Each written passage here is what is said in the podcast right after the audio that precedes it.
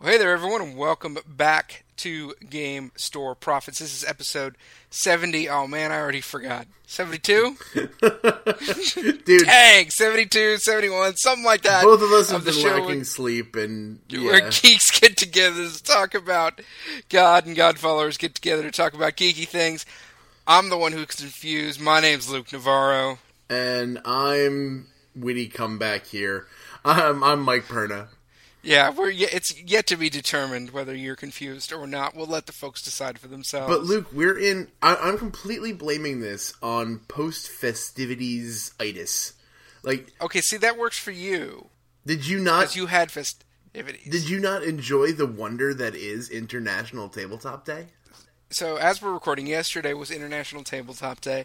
I enjoyed the wonder uh, vicariously through the twitters. I, I was light I was lighting up the Twitter. Yes. Yes, I was not able to attend, unfortunately, because Wil and Felicia did not discuss it with me when they set the date. Clearly, So- I need to be brought in on the decision making process. yeah, I mean, I, you know, uh, so I didn't get to. I did. I have done though a ton of gaming in the last two weeks.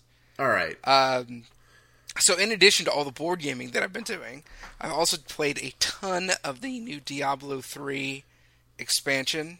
oh, that's right. You're playing your Crusader, aren't you? I am playing the Crusader at level 70 today. Uh, so that's pretty cool. Um, really fun. I, you know, Diablo 3, I'm sure we talked about it on the show. How could we not have? I'm going to just assume we did. I don't remember actually Yeah, doing I, it. I can't say, but I'm gonna assume we did. We Yeah. we must have. Um, and at the time, it was a good game. Now it's perfect. I mean, they just made everything. It's it's perfect. Um, you know, there's always going to be tweaks, and always going to be com- people complaining about this power is too slow, or this one's too great, or whatever.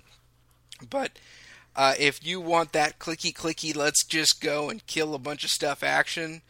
Uh, this Diablo 3 2.0, so to speak, is great. I'm loving the Crusader. The Crusader's the guy, he just walks right into the middle of the room and just kills everybody. Nice. And then he walks to the next room And kills and kills everybody.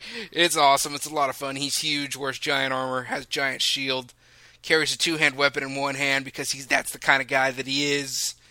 Uh, an awful lot of fun. So I did that.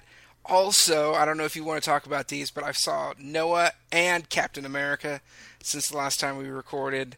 Okay, Uh, I I will be seeing Noah with my father on Wednesday because uh, my dad's favorite Bible story of all time is Noah. My dad just eats, breathes, and sleeps Noah, and so it would be wrong of me to not see it with him. All right, so fair enough. I would enough. I would ask just for the the elevator pitch of both these movies because right. we we are a spoiler free zone or at least try to be. So just give up Uh, the the elevator pitch of your opinion on these films. Okay, so Noah, first off, you need to know I did my thesis on this story. Okay, so I've written essentially a 100 page book on Noah uh, during my life. Um, and uh, surprise, suffice to say, it surprised me. Um, a very wild take on Noah's story, and uh, in a way, kind of, I don't know, I, I guess the best way to put it is it's the legendary films version of Noah. Okay, Does that make sense? kind of like Beowulf meets the Bible. Right, exactly. Um, and so it's very cool, very cool. Um, you know, we'll talk about some of the biblical implications maybe after you see it. How about that? There we go. Give people plenty of time to see it, Right. and then we can discuss it. So where where we're And- we're, spoil- we're less spoilery. there's the Winter Soldier. Uh, I went into Winter Soldier with all kinds of people I respect saying it is as good as the Avengers. I, I've heard uh, that as well. So I'll tell you what's happening uh, more and more with these Marvel movies, and that is each franchise is really developing its own thing. It's almost like they're each their own genre in a way. Uh, and so Captain America has that very much, you know, Jason Bourne, um, you know, almost GI Joe ish uh, but better. Um, kind of a military esque vibe. He's a superhero with a. Glock nine and a shield. How how could he not be? Right, and so you know, uh, so it, you have to take into consideration it. It comes from that. So comparing the two is hard for me um, because I love Avengers and I love how funny Aven- Avengers was. This doesn't have as much funny, but it is definitely. I would say it's as big as it as Avengers was in terms of its importance in the Marvel world. Well, I, This is a big. I could not believe this movie. In fact, the only negative things I've seen about this movie, the same thing, uh, are the same things I thought. Like, whoa, this is so big. Like, why aren't you picking up the phone and calling your big green friend? yeah. This is it. It almost outsized a single movie. That said, totally awesome. Well, Uh, another great Marvel movie. I will say that apparently it is having an effect on the greater Marvel universe because um, the last episode of Agents of Shield it it ends with the beginning of Winter Soldier. So apparently the next episode of that show is going to be the happening in the events after what happens at Winter Soldier. What was the last episode of uh, Agents of Shield? I'm not remembering. Uh, the last one was it was Yeah. they were uh, fighting Deathlok, Deathlok, and right? they they they found oh, the and the uh, clairvoyant. the guy, the clairvoyant. Yeah, okay, all right, I'm with you. Um, I I really like that show as well. Um, and yeah, so I can't really say anything more without getting into spoiler territory. We'll talk about it next time around. Sounds like a plan. All right. So as for board games, oh my goodness, I have played so many board games Lovely. recently. Uh, a lot of them are ones that we've talked about on the show. I play a lot. I got a BattleTech game in. You got Yeah. a BattleTech game in. Oh yeah, I did.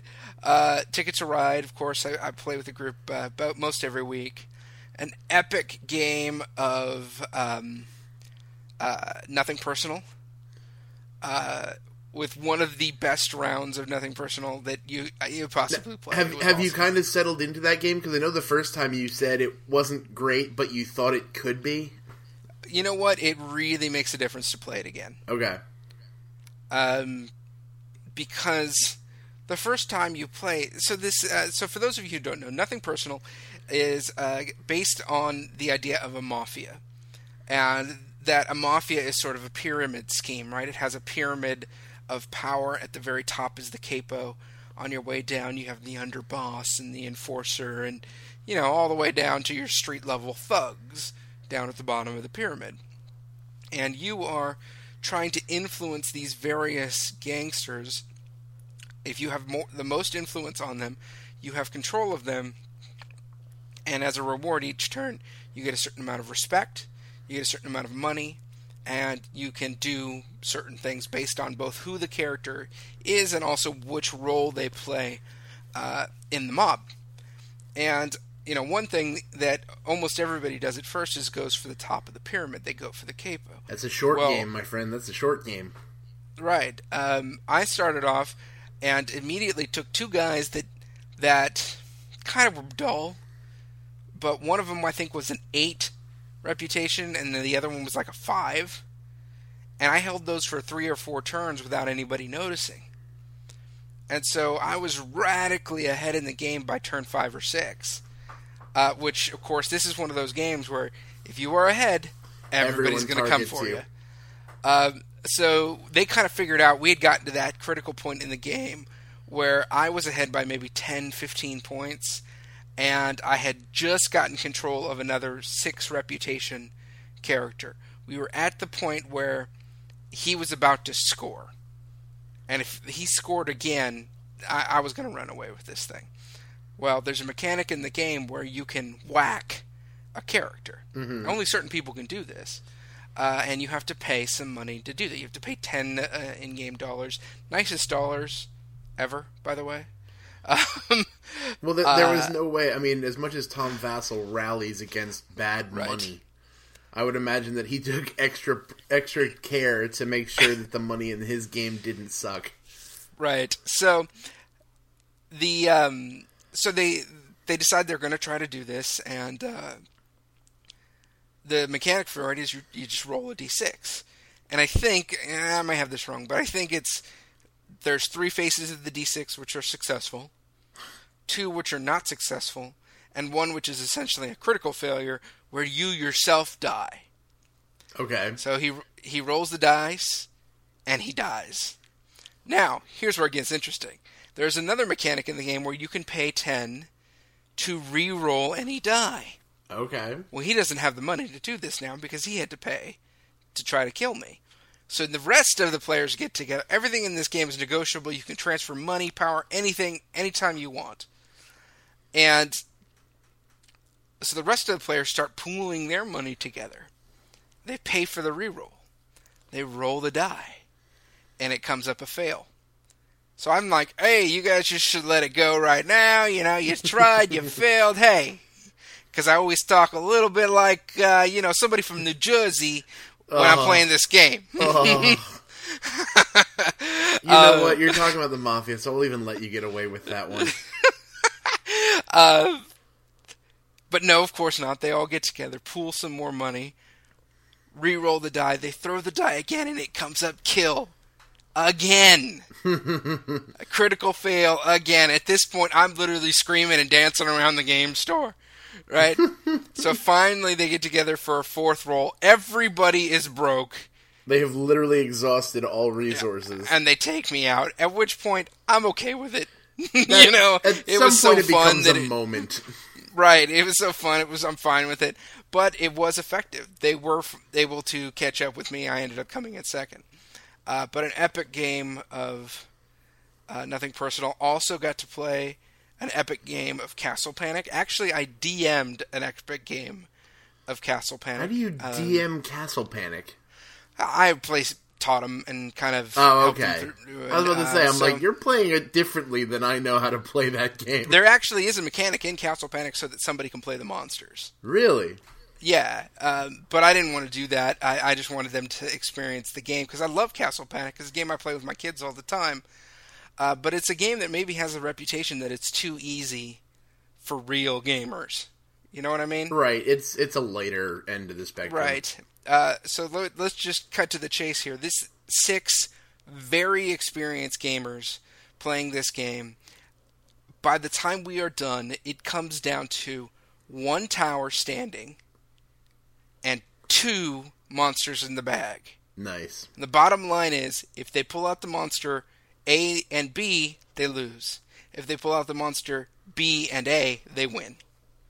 That is a really well designed game Yeah. a game that comes down with really good players comes down to the draw the last play of the game and they've drawn it correctly they won everybody had a great time it was awesome uh, so that was cool all right so those are games that i have played let's get into the games that are new to me Okay.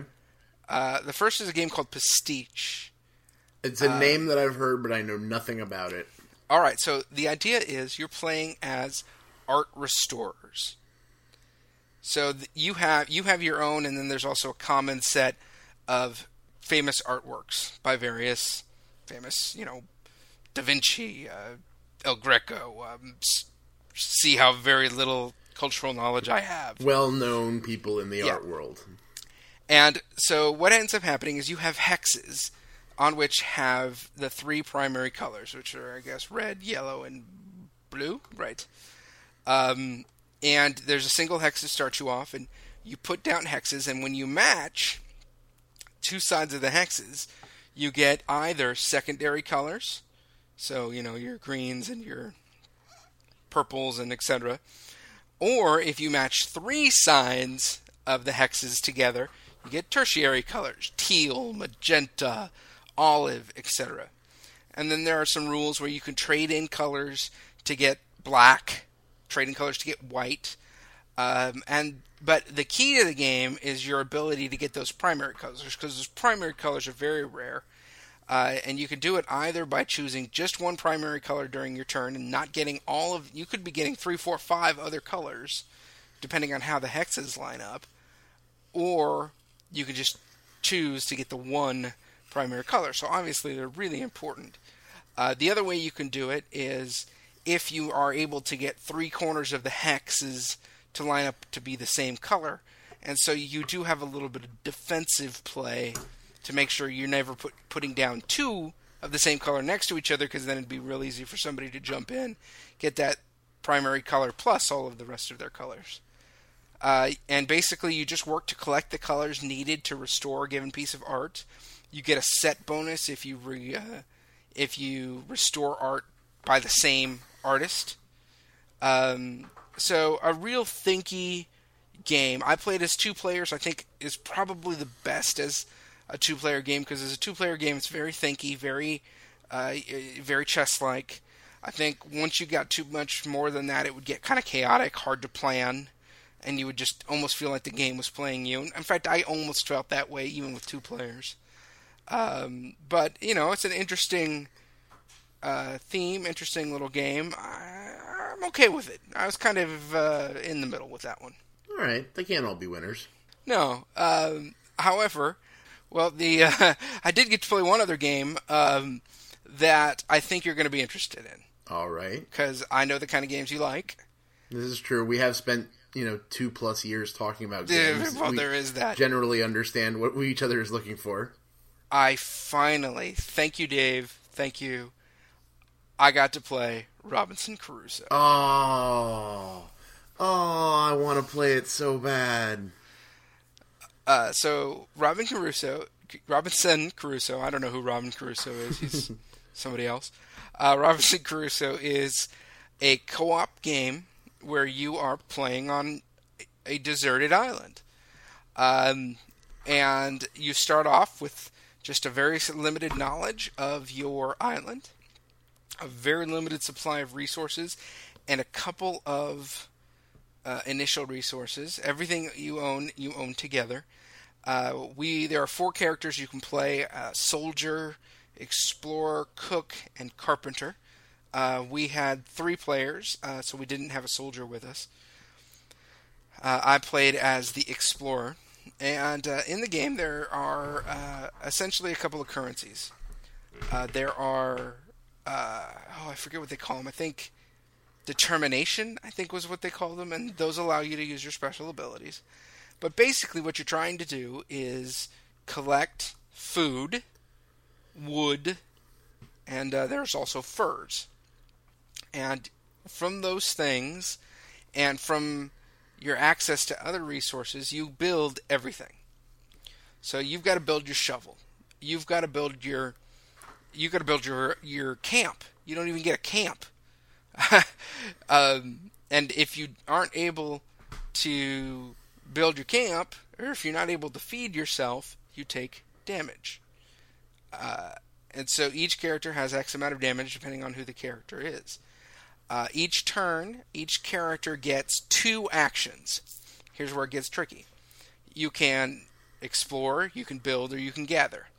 Now, if you take one of your actions to do one of those things, you have to roll the dice of doom and bad things happen. Really, I was expecting, you know, rainbows and sunshine and lollipops when I rolled the dice of doom. or you can take two actions to do one of those things and you succeed automatically. Of course, the trick is if you only take two actions, there's no way you're going to get everything you need done done. So you have to decide when am I going to do a double action and succeed for sure, or when am I going to risk it and split my actions and have to roll the dice, not just once, but twice because you got to do it for each action. Um, also, each turn there's a kind of an event deck, so you always have something bad happening on each turn, even if you played it safe, so to speak. And then the final mechanic uh, that kicks in at various points, depending on the campaign you're playing, is weather. And uh, it can rain, it can snow, um, and in addition to that, it, you can have wild animals attack and things like that. That all kind of counts under weather. Uh, we played the starter campaign, right, the introductory level, so to speak, um, and in which case you, we had 12 turns, and weather didn't even start till turn six. Uh, turn six, it's one die. I think turn nine or something like that, it became two die and then then three dice of bad stuff happening. Um, this is a game that takes co-ops to the next level. Uh, this is like okay. I guess the best way to say this is like it's like the Euro game of co-ops. Okay. In that you have a lot of. St- I mean, we three very experienced gamers going back and forth like, hey, what are we gonna do here? No, we need to do this. No, we need to do this. No, we well, we can't do all of these things. What about this? No, we gotta wait next turn to do this and, and do that. And and we were playing the easy level. Right. Uh, we we did succeed. Uh, we succeeded on turn eleven of twelve, um, and I had like one health left. And you die. Anybody dies, you lose. Game over. So it was down Uh, to the wire. It was down to the wire. This is a uh, this. I can't imagine winning on any other level other than this, because we had, you know, the dice of doom can come up okay, but there's a, like a super rare chance of that happening, and we had maybe four good rolls on those dice, just complete dumb luck. Um, you know, almost everything that was uh, randomized, we had really good luck on. We didn't come up against any horrendous monsters. You know, I think the worst thing we had to fight was a jaguar. Um, I guess we did have an alligator, but uh, we didn't get the giant, you know, elephant gorilla kind of stuff. Um, An elephant gorilla? yeah, that would suck. uh, that that's uh, actually that's a different game. That's different uh, the Lost World. That's uh, or um, uh, the Island of Doctor Moreau. How about that? yeah. Um, I bet there were elephant gorillas in the Island of Doctor Moreau. There must be. Um, uh, so a lot of fun. Uh, but you know what? In a way, it doesn't have that feeling that co-op games have. Um, well, yeah, because there's not a lot of spawning in this game. Things that happen are fairly. Right, you know things are going to happen. You know Um, it's going to go bad real soon. Right. This is more like an attrition kind of a thing. Uh, whereas a lot of uh, co-op games, including Castle Panic that I just talked about, games like Pandemic and Elder Sign, you have these spawning issues where if you do something wrong, boop, a monster or something horrible is going to come, or a tile's going to flip, or the disease is going to spread, and you get to this point where you can have these cascade spawns. You know, in uh, Castle Panic, there's almost always a time in a game where you pull a monster boss, and the boss says, "Okay, now you got to pull two more car- monsters out," and you pull one of those monsters out, and it says, "Draw three more monsters." So you get that cascade of monsters just pouring out of the the bag, or you get in Pandemic. Uh, Outbreaks. outbreaks that's what they're called where they just start bouncing and you get that you don't just get one outbreak you get a that triggers an outbreak next to it and that triggers a third outbreak and now all of a sudden you went from being okay to we're doomed. And all of Russia is dead. right. Um, now there is a little bit of that with the rain dice with the weather dice.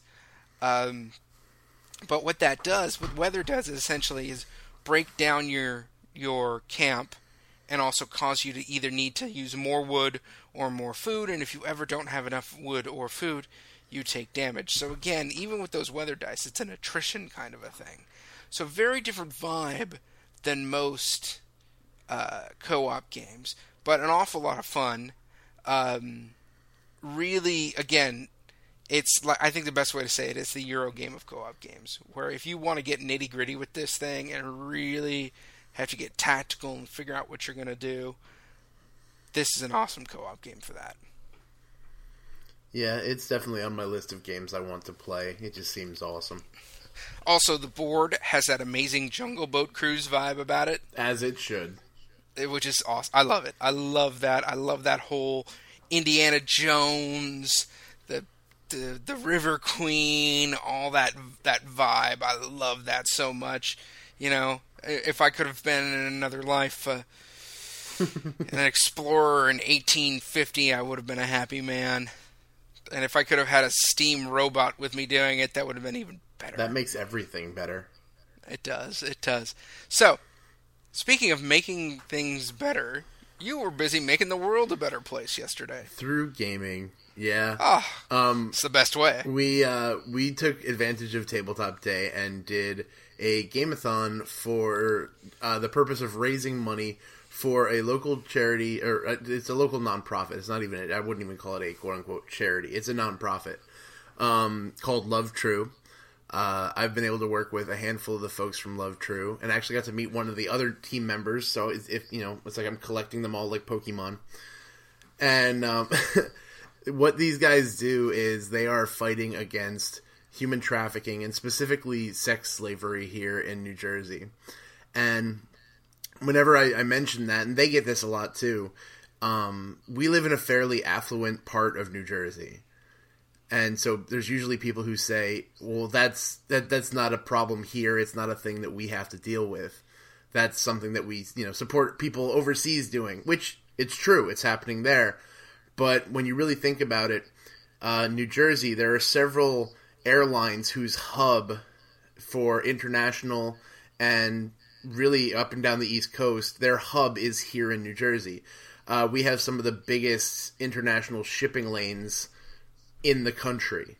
And so a lot of this stuff does come through here. And the folks at Love True are trying to stop it. They're trying to save uh, save these these girls from just a terrible life of basically being used and abused.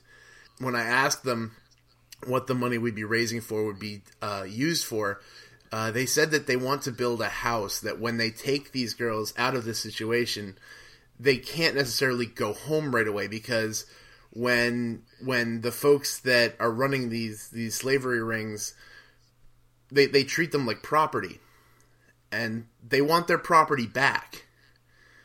And so they need to, to find a place where the girls can can be away where no one knows where they are where it's an undisclosed location and just try to get back to normal.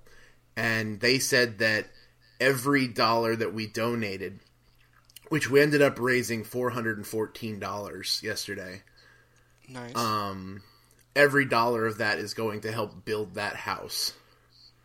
So it was it was pretty cool to be a part of that. And we got to do it by gaming, which is fantastic. And there were actually a number of cool things that happened uh, in light of this. I mean, I can cite all the regular normal stuff that we cite when we talk about the coolness of gaming. Uh, whereas people are coming together, people from all different situations, all different uh, personality types, and, and they all came together at the same table, and it was awesome. We got to see that a lot. But one cool thing that I have to mention because I, I, I, didn't even really I, I mentioned it in the tavern, but it was so quick that I couldn't talk about it on our last episode. Um, so I like I do, I blasted the internet with, "Hey, we're giving we're, we're raffling away this game uh, to raise money for these guys. We're we're raffling off Freedom, the Underground Railroad, because it ties in with what these folks are trying to do, and it, it brings gaming into it, and it's perfect. So we're going to raffle off this game." Well, after hitting the internet so often and so hard, I get an email, and it's on my Inroads email account, and it's and it basically just says tabletop day on the subject line. And it's from a gentleman by the name of Brian Mayer. And I'm looking at this and I'm going, I don't think this is spam. That name sounds familiar. Where where do I know this person from? So I open up the email, and the very first words in the email are, "So I hear you're giving away my game on Tabletop Day." nice. And a real quick search over at Board Game Geek reminds me where I saw that name as I looked under Freedom the Underground Railroad and looked at designer, and there it was, Brian Mayer. and so I said, "Yeah, we're, we're raffling it off. We're hoping to raise some money for these folks for for a really good cause." And then he emailed me back and he said, "Do you want a signature?" Yes, yes, I do. Yes, I do, sir.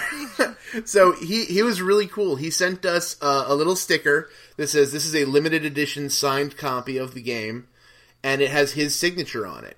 So that was it was really kind of fun because I, I'd love to say that I can take any credit for that and said, yo, I really I courted him and he was really cool about. It. He called us, and that it made me feel cool, and it was it was really something that that ended up probably driving a huge portion of why we got as much money as we did for this event, because by and large. The bulk of the $414 came from people buying raffle tickets for that game, which I'm not gonna lie, I was very excited to because I ended up winning it. Are you kidding me? I'm not. I I even I even made sure I said, "Look, I have tickets in this box. I can't be the one to pull tickets out of it." So I actually got uh, my friend Emily, who's one of the people on the staff of Love True. I said, "You pick out a ticket because I cannot be held responsible for this." and and it ended up that she pulled my ticket, and I'm like, "That's crazy." But yeah, so now I'm sitting on a, a limited edition signed copy, both by the designer and uh, two of the people from Love True who came by, because I just thought it was important that because the event was for them and, and it's supporting what they did, that they would sign it as well. So, needless to say, I have a very unique copy of this game. Yeah. And so, yeah, that was that was it was a really cool experience to do that and to we we actually got a, a friendly local gaming store and I'll shout out to them uh, if you're in the greater New Jersey area check out Elite Battlegrounds um, they're our, our local uh, game store and I just popped in one day and I'm like dude I know you're doing something for Tabletop Day but we are too and we're raising money is there anything you can do for us and he kind of looked back and he goes yeah give me a second and he starts picking stuff off the shelves and by the time he was done, he had a stack of comic books. He had a playmat that had their logo on it. He had a bunch of Captain America swag, and he just handed it to me and said, "Here you go. I hope it gets you some money." So that was that was pretty awesome. Uh, we we can say that the focal point of that little prize pack was the Captain America cologne. And it was funny because somebody would always ask, "What does that smell like?" And then half the room would turn and say, "It smells like freedom." Nice. But yeah, no, it was it was a really cool event. We had people there. We had some people there that were there for the whole twelve hours. Um, we had others that were in and out throughout the day. I got to play Netrunner. That's always good. Hey, I just remembered the other game that I played for played since the last time we uh, talked. Netrunner. Nice. So I also got to play a game that is not allowed to be owned in my house. That Okay. that being Betrayal at the House on the Hill. Ah, Um, due to that is a messed up game. I I love it. I really do. Oh, uh, it's awesome, but messed up. It's fully messed up. I can say for a fact that the first game I played, and this is the reason why I can't own this, thanks to the the compromise that I've made with my wife, that I will be very very conscious of conscious of the fact that because uh, you know I've shared this before because she she has bipolar, sometimes completely out and above and beyond her own ability, she the the lines between what is real and what is not blur. And so we can't have anything in the house that are dangerous when that happens. So that straight up can't have Betrayal in the House of the Hill because the very first game I played, we had an old German priest who opened up a gateway to hell and sucked us all into the pit. That I hate it when that happens. I hate it when that happens. But so it was it was kind of fun because uh, my buddy Chris, who's been on the show before, uh, he was playing the priest, and the priest's name is Father Reinhardt, and so we had him speaking this outrageous like caricature of a German accent. Everything was Father Reinhardt. it was it was downright spectacular.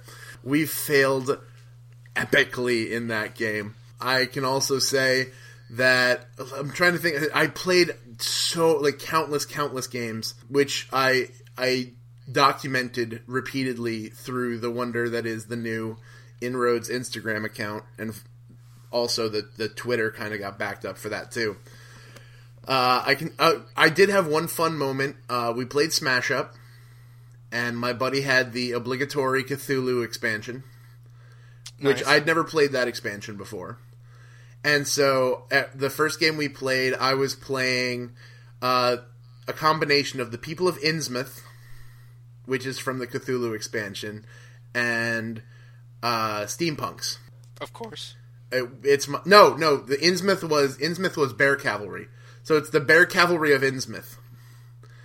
And the, the the people of Innsmouth have a really cool card. It's called the Locals. what happens when you play the Locals is you immediately search for the top three cards of the deck, and if there are any more the Locals in those three cards, you put that card in your hand immediately. So what ended up usually happening was you play the Locals. You search for the cards. There's another one of the Locals in there. So you play the locals, which makes you search for another three cards, and you'll find more of the locals, and then you'll play an action event, and uh, it'll let you play two minions that have the same name. Oh gosh, I wonder what they could be. The locals.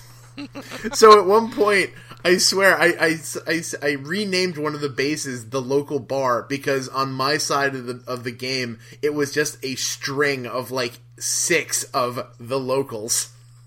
It was the whole time we were joking. My buddy just hated me for that. but no, it was it was a really good time. I really hope that everybody went out there and, and played some great games on tabletop day. I I had a blast doing it, and uh, yeah, it was a, it was an incredibly incredibly fun time, and even got to, to see some some new games get played, some new uh, experiences. I, I played Love Letter, which I hadn't really gotten to play before. Oh, played Coup, which is another a really quick game. Where I, I did still notice the fact that the gaming group in my area is still very timid about gaming because there when we were playing Love Letter, Love Letter only plays four people, and for those of you who might not know, it's a 16 card game and every at any given point, at most, you have two cards in your hand, and then you you play one of them, so you only have one card in your hand. And it, each round maybe takes like if once you know what you're doing, each round maybe takes like ten minutes.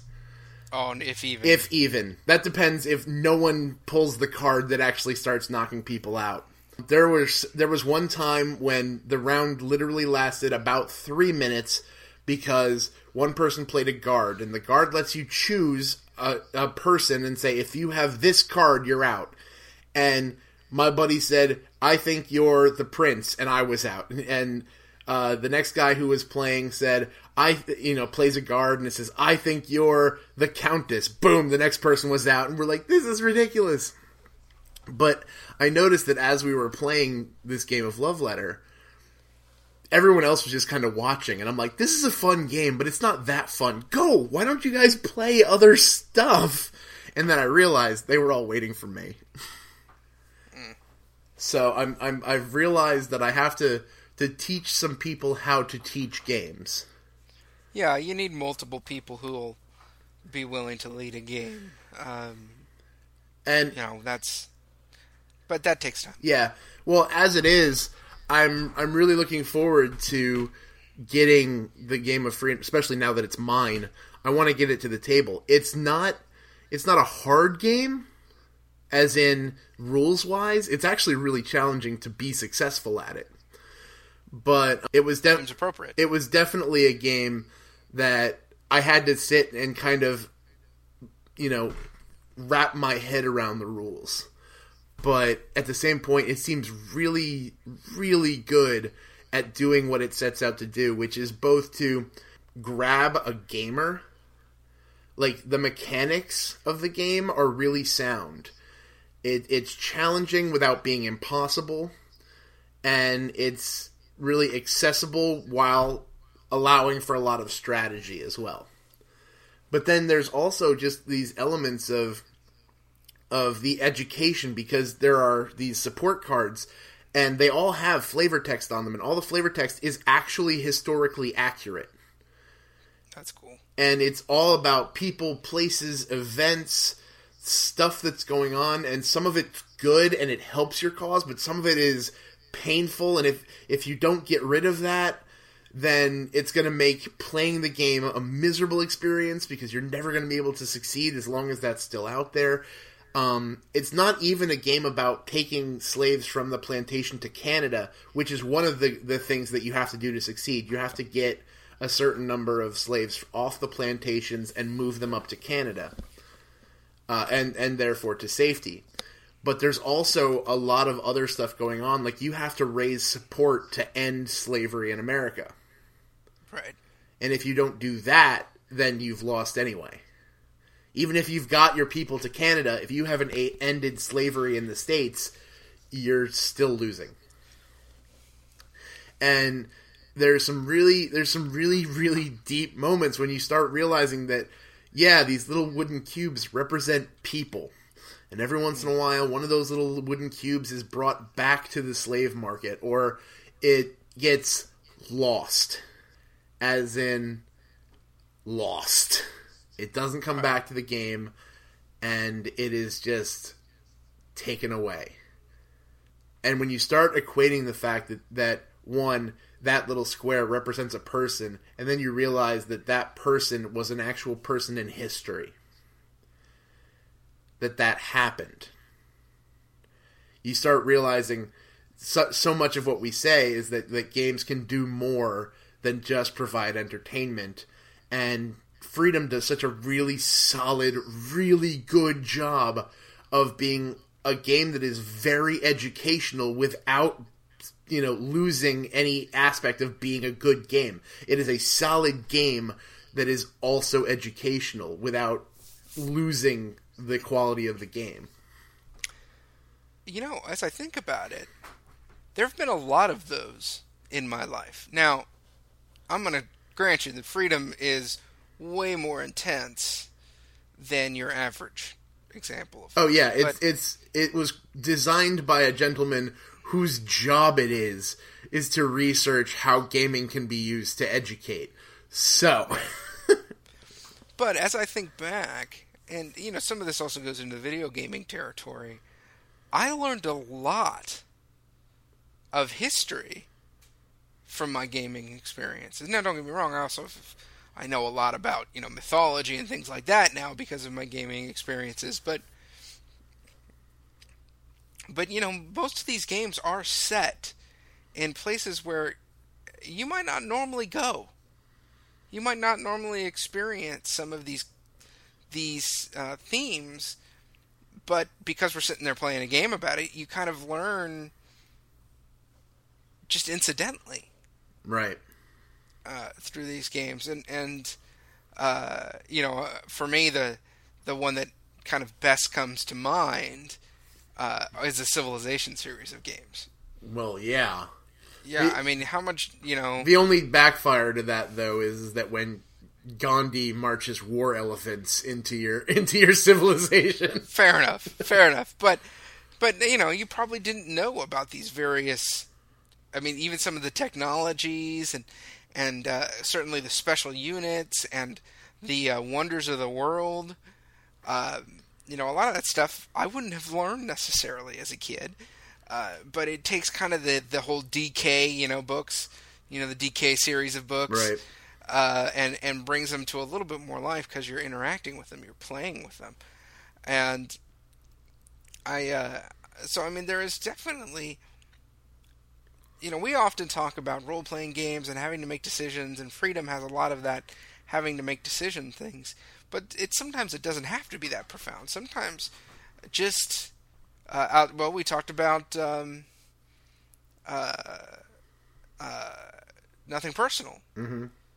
right? Uh, there's little uh, newspaper headlines on each of the cards, and and they're all fiction, but uh, they do kind of talk a little bit about the mob, and uh, you know that's a silly example, I realize, but um, you do pick up on these things, and uh, again, is that a good reason to game? Eh, probably not, but it does show some of what we've been trying to say, and that it's not malicious. Right. Uh, one of the things that you know, as we do this show and as we do inroads, and so much of what I've kind of come down to the dis- the the answers to the big questions that we address on this show: what is good, what is bad, what is this, what is that, is that it really does come down to intention. Mm. First and foremost, it comes down to our intention. You know, what are we doing? You know, yesterday you went with the intent of changing someone's life. And you succeeded, at least in part, in doing that. You were part of that because that was your intention. You know, and everybody who came around you said, hey, we're going to do this. Uh, you know, I, I uh, think that, and we talked uh, on the last episode about um, what's the name of the crazy track? Oh, The Chick tract. yeah, we talked about Dark Dungeons. Dark Dungeons. We talked about Dark Dungeons, and and you know we always on this show, ne- we always try to say, you know what? If you go looking for trouble, you will find it. Mm-hmm. It is the intention of your heart. It has nothing to do with the, every the things that you're engaging with are net neutral. You bring the values to the thing. You know, and yesterday you showed that a group of people can come together and play Betrayal at House on the Hill, Yep. a screwed up dark game. And have it be redeemed. And be something not just good but the highest order of great. And it the thing itself is just a game. I, I think I mean I think there's a lot to that. Just the idea of you know, we we've said it before, it's it's what you bring to the game, that the game in itself is just a tool. Now, granted, I say that as a gentleman who has a lot of tools in his tool shed, and and there are certain games that I like more than others, but it's it's the people that play it. It's the reason you're playing. It's the gathering together like part of the reason that we we have difficulties with some people and and it's it's becoming less and less. As people kind of get exposed to what we're trying to do it's becoming less and less. But a lot of people are still looking at, at games as you know just something to do when you don't have anything better to do. Right. and uh, you know we're starting to, to show people the intention of of really building these relationships. We had one guy show up and uh, he's he's a friend of a friend and we were kind of told like hey man this guy he doesn't necessarily know how to interact with people he's a little on the socially awkward side of the street and and we were asked, "Hey, make this guy kind of feel welcome. He's kind of new to the area, and he just wants to meet some friends." So we we welcomed him in. We were we entered him into a game of the Resistance, and and he was a spy, and we won because I was a spy too. Um, I can't help it that I'm apparently a gifted liar. but um, anyway, so through that game, and we he started playing some more games, and before I know it, he was he was talking about the fact that we were going to church. He was sharing his dreams with people, and and people were getting him connected with other folks because that's why we game. It's the it, we do it for the people, and I, I it you know I don't want to sound like a broken record, but it, it it's really a beautiful thing when you get to see it. It's a beautiful, beautiful thing. you know mike i did something really stupid the other day What's that? i googled us Oh yeah, And, you know, most of it's great, great, great. But anytime you Google yourself, by the time you get to about page four, you should stop. because I'm I'm happy when I found our first troll. Uh, so, I, you know, I, I, I did, I come across a guy and he basically said, this is, this is lame. There is no, nothing good. You know, it, it wasn't that games are bad, which, you know, kind of was what I was expecting. But it just, you can't have good come out of games because it's not Bible, I guess. I don't know. Um, and to me, that's just the silliest attitude in the world. That's like saying you can't have good come out of medicine, Right. you know, or you can't have good come out of sports, or you can't have good come out of books, or whatever. That's, you know, God made us creators for a reason. He said, Here's what I want you to do, folks. I want you to get out there and I, I'm going to give you this little little spark inside of you, and I'd like you to take that little spark and go out and do stuff with it. Because when you do stuff with it and you do it right, people are going to see that little spark in you, and when they see that little spark in you, they're going to see the fire in me.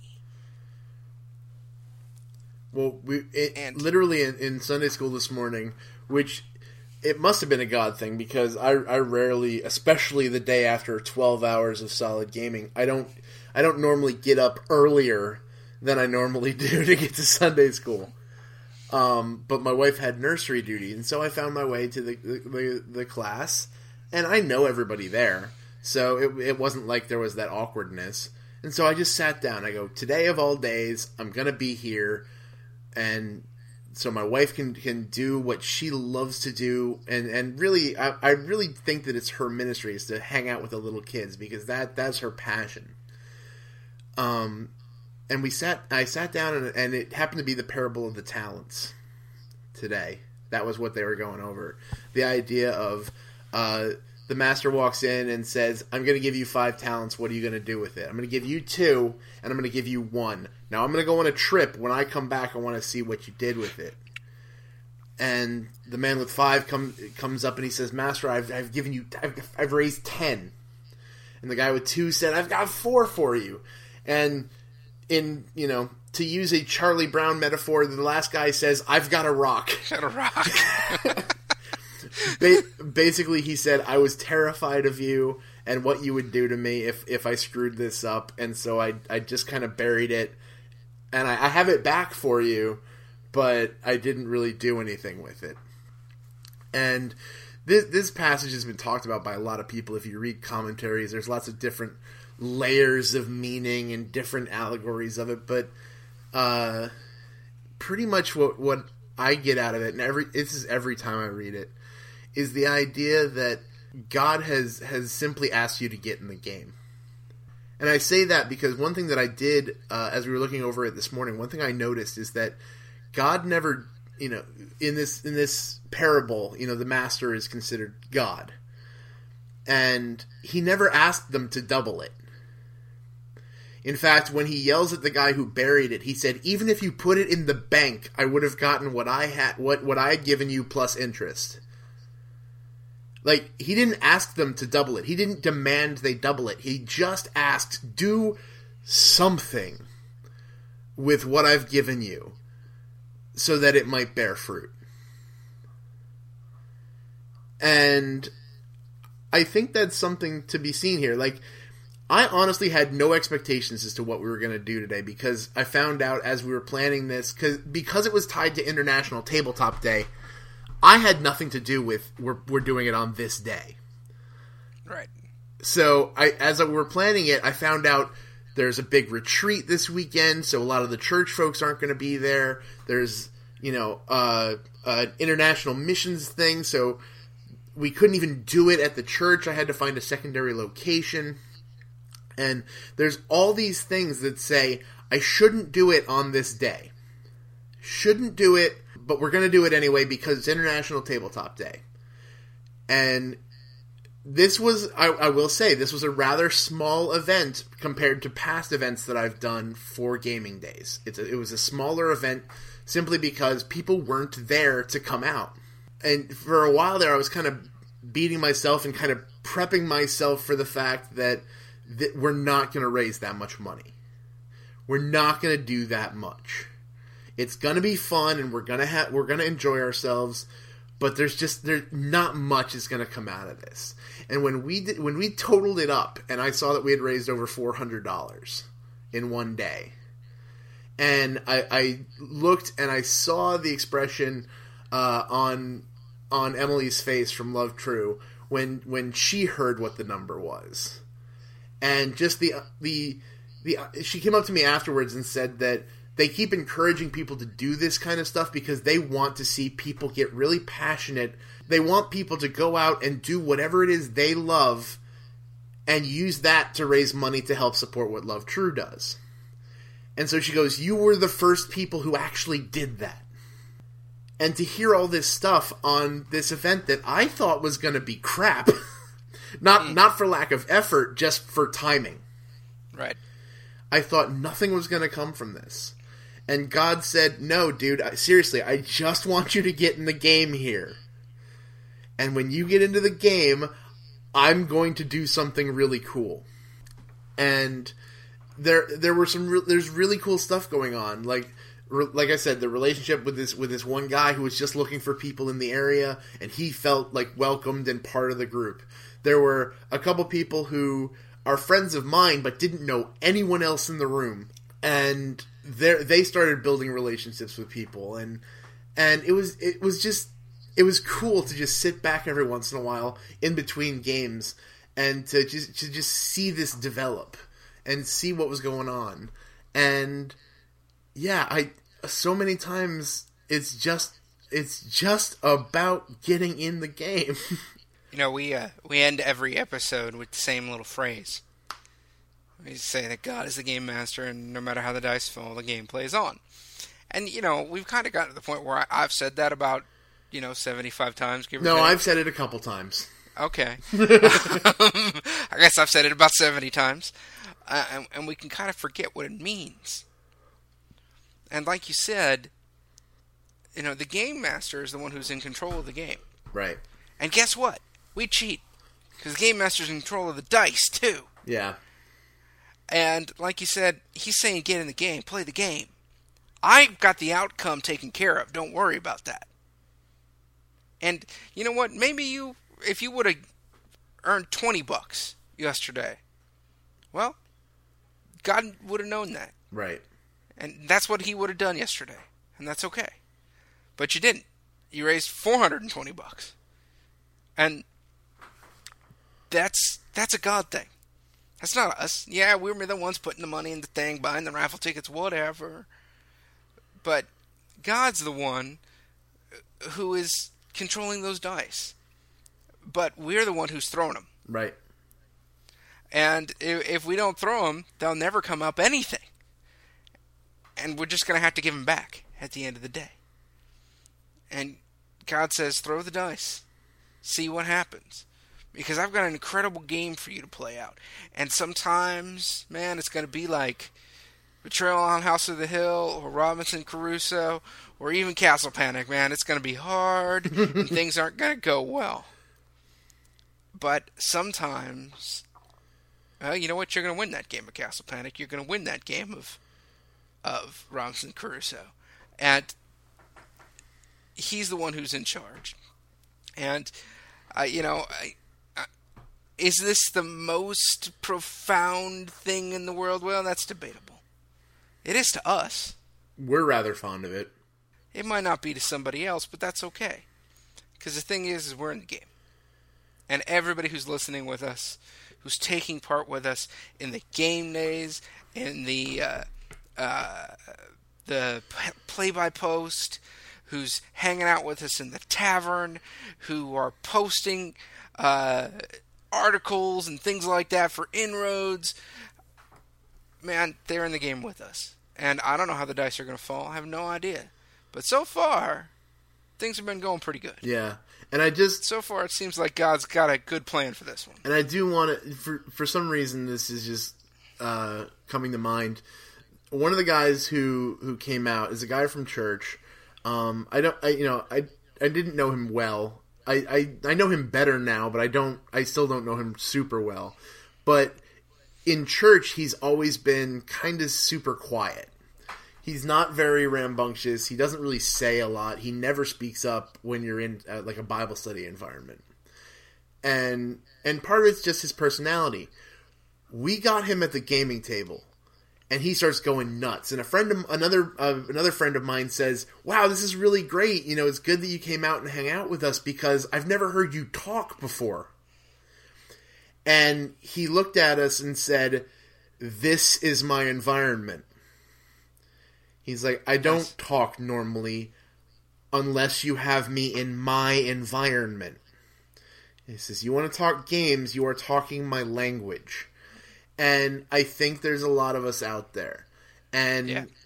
you know, I, I know it kind of goes without saying, but I'm going to say it anyway because, you know, we've all been there at one point or another.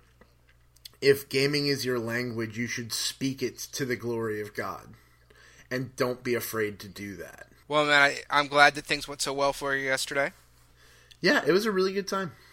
I'm really looking forward to talking to you about Noah on the next episode. I think that's going to be a fun, a fun little discussion. yeah, I really do. Uh, and so, uh, give us all the contact infos. Basically, I'm just going to point you to uh, the Inroads website where you can find under our. Uh, I believe I changed it actually. I believe it's under our About tab now because I was feeling kind of crazy and Internety. kind of tweaking things. yeah, um, yeah, internety. So, so under our About tab, you should be able to find out how to contact us. It has everything from uh, our contact information, both Luke and myself. It has the the inroads email. It has how to get us all on Twitter. It has the uh, link to Jeff's blog post about uh, Absalom and Shadow, the his story recaps. It has it, it has a bunch of stuff. Pretty much every social media on the planet, we're on it. Hey, man, I, I was wondering, does it have our Blizzard uh, stuffs? Whatever they call those? No, it doesn't. Uh, but We should we should put that on. but here's the thing. Ready? Watch this. Hey guys, Future Mike here. I've now put this on. awesome. Uh, that's great. Uh, come hang out and uh, help me clicky clicky on bad guys and make them blow up. there you go. Or you can play me on Hearthstone because I don't have Yeah, Diablo. can, you, you can play me on Hearthstone. Too. That, that's good. Uh, but if you have a better deck than me, I'm gonna be angry at you. so, uh, so with that, man, uh, we just encourage everybody. Th- first off, thank you so much for listening. Second off, get in the game, man. Get in the game because God is the game master, and no matter how the dice fall, the game plays.